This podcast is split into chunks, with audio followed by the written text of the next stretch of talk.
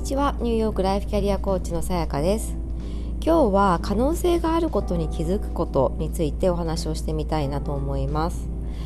えー、っとですねどういうことかというとまあ可能性とか選択肢に気づくっていうところなんですけれどもあのよくこう言われるのがえー、っと 100m 走だったかな？なんかこうあの何秒をちょっと何秒が あ何秒の10秒だったかな。なんか何秒の壁だったか忘れてしまったんですけど、まあ、それ以下で以下のあの秒数で人類は走れないっていうふうにあの思っていたらそれをこう超えそれそれを切った人が1人出てきたことでその後どんどんそのあの10秒台だったと思うんですけれども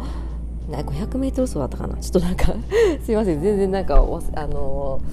抜けて頭から抜けて抜けてしまったんですけれどもそうだから、まあ、そういうあののってよくあるじゃないですか。レコードを破る人なんか世界新記録とかを出すとあのそそれよりもそれを上回る人たちっていうのがどんどん後から出てくるっていう。でこれって完全にあのまあ完全でもないけどでもマインドってやっぱすごく大きいわけですよね。これが切れるんだって分かるとそれを切るための努力をする。でそうすると切れるみたいな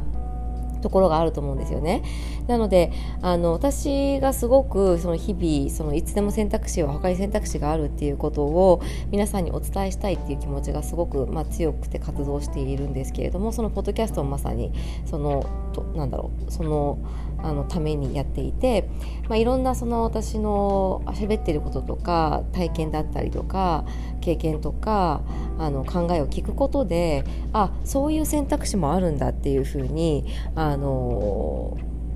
気づくわけですよね。なんか自分一人で普通に暮らしていると思いつかないことってあるじゃないですか別にこれはどうしてもできないよなってあの積極的に思っているケースもあるけれども単にその選択肢が思いつかないだけっていうことも結構あると思うんですよね。であのそれを私はなんかあのなんだろうなあのご提供できたらいいなっていうふうに思っていてでまあ、例えばワーケーションもね実はなんか私がやりはじ私がやり始めてからっていうことじゃないですけどあのままあもともとワーケーションってもちろんあるんですけどでもやっぱり私がこういうふうにやってるのを見てあなんかそうやって1ヶ月とか海外に行って住むのもありなんだねって思ったらなんかやってみたみたいなこととかあの言ってくれた友達とかあのクライアントさんとかも結構いてですねそれって別にその私があのしあの開拓者としてあのや何新しいことをやったわけじゃないですけどその私のことを知ってくださっている人たちの中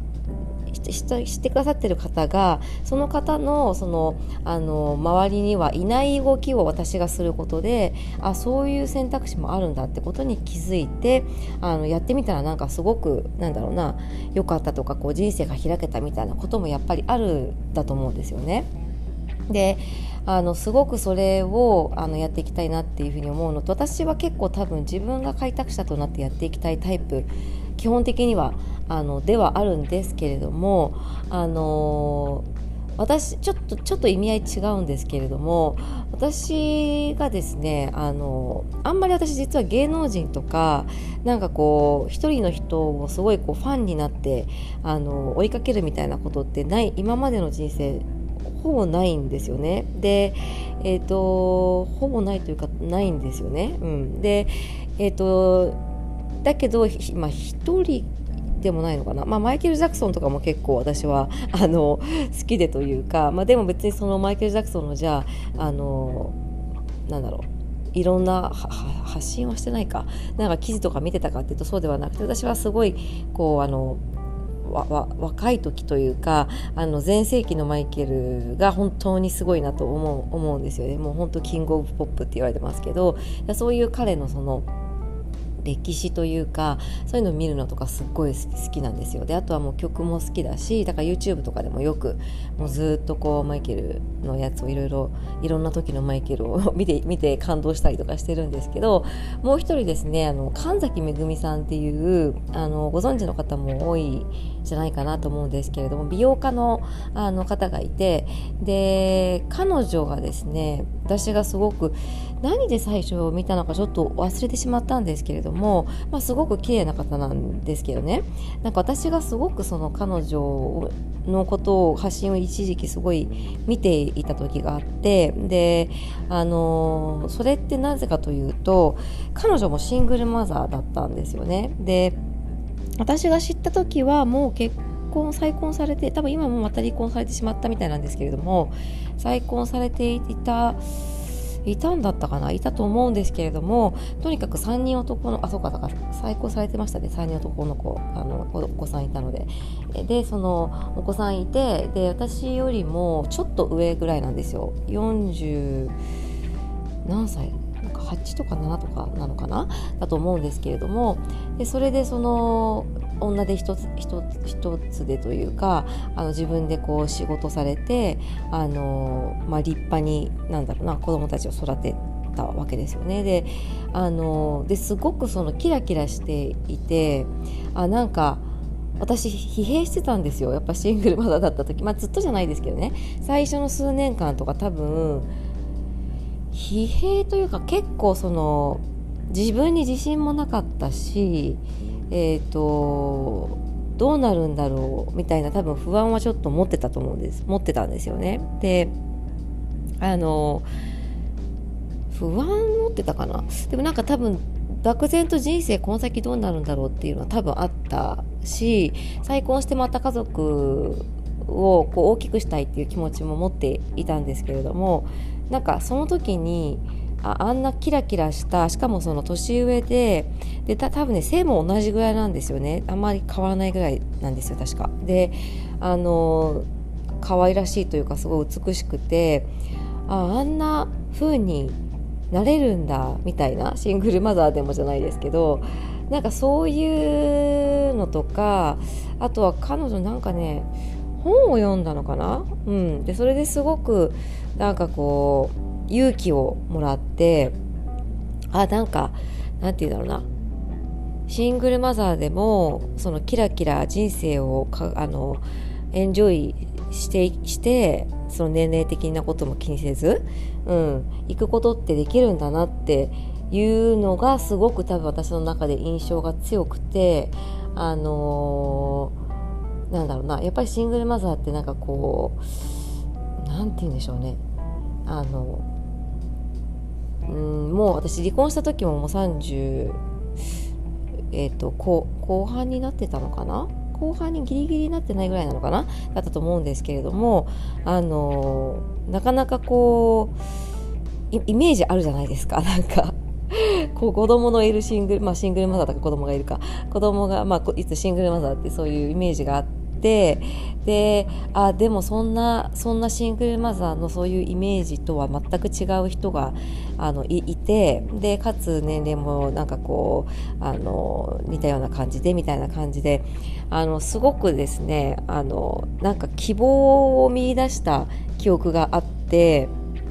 だからそういう意味でも私もねもともとシングルマザーだしあのいろいろ大変な時期はありましたけれどもそんな困難も全部あのひっくるめてあの今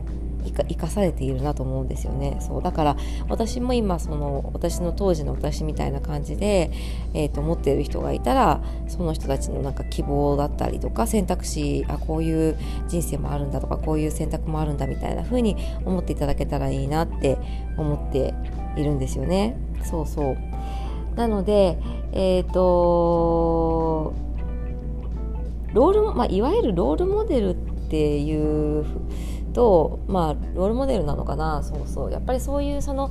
可能性があるってその大切だなと思うんですよね。人はやっぱり知らないこと見たことがないものに対してなかなかそのそこを目指したいなっていうふうに思えないじゃないですか、まあ、自然にやっていてそうなっていくっていうケースももちろんあると思うんですけれどもなんかこう目指していこうとした時にあの明確なロールモデルがある方が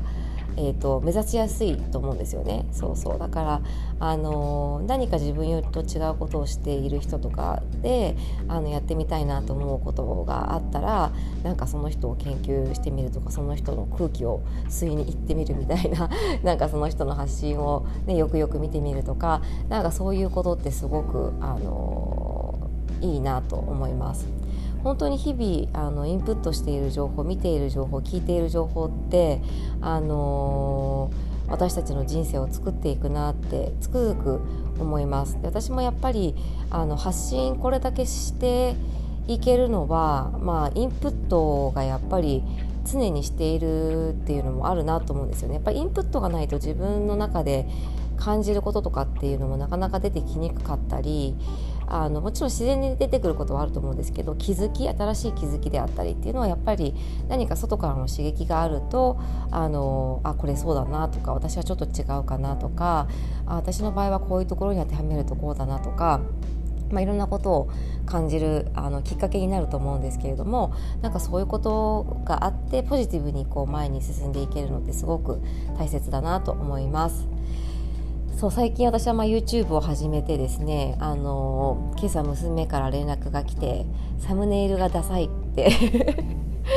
ママどうしたの？あれ誰が作ったの？って言われてママだよって言ったらえー、なんかもうびっくりするぐらいダサいんだけどって言われて帰ろうって言われたので変えました。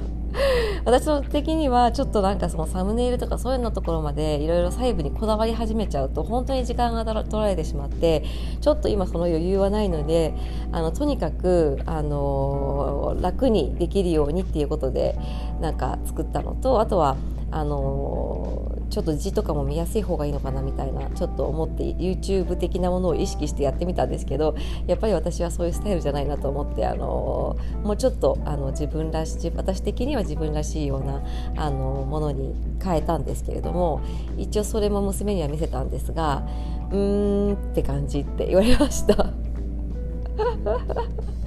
結構ねうちの娘はあの絵描いたりとかすあのするの好きであのアート系の何て言うんですかねあの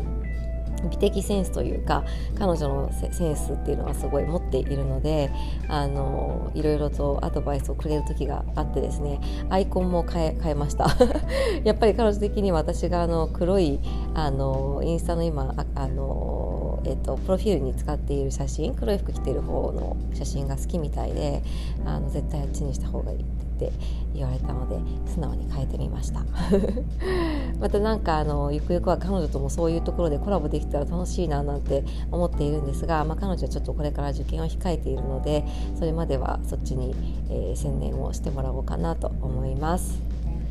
はい、えーと、今日はですねこの後実は、えーとアメリカのあのコーチのセミナーに、えーと、出ることになっています。ちょっとどんな内容か、えー、楽しみなんですがもしまた何か皆さんにシェアできることあったらシェアしたいなと思います。ああのあれですね。マリー・フォーリオっていうあの前にご紹介した「えーと、Everything is Figureable」っていう本を書いた人のあのセミナーです。ちょっとワクワクあのしています。はいそれでは今日も最後まで聞いてくださってありがとうございました。素敵な1週間をお過ごしください。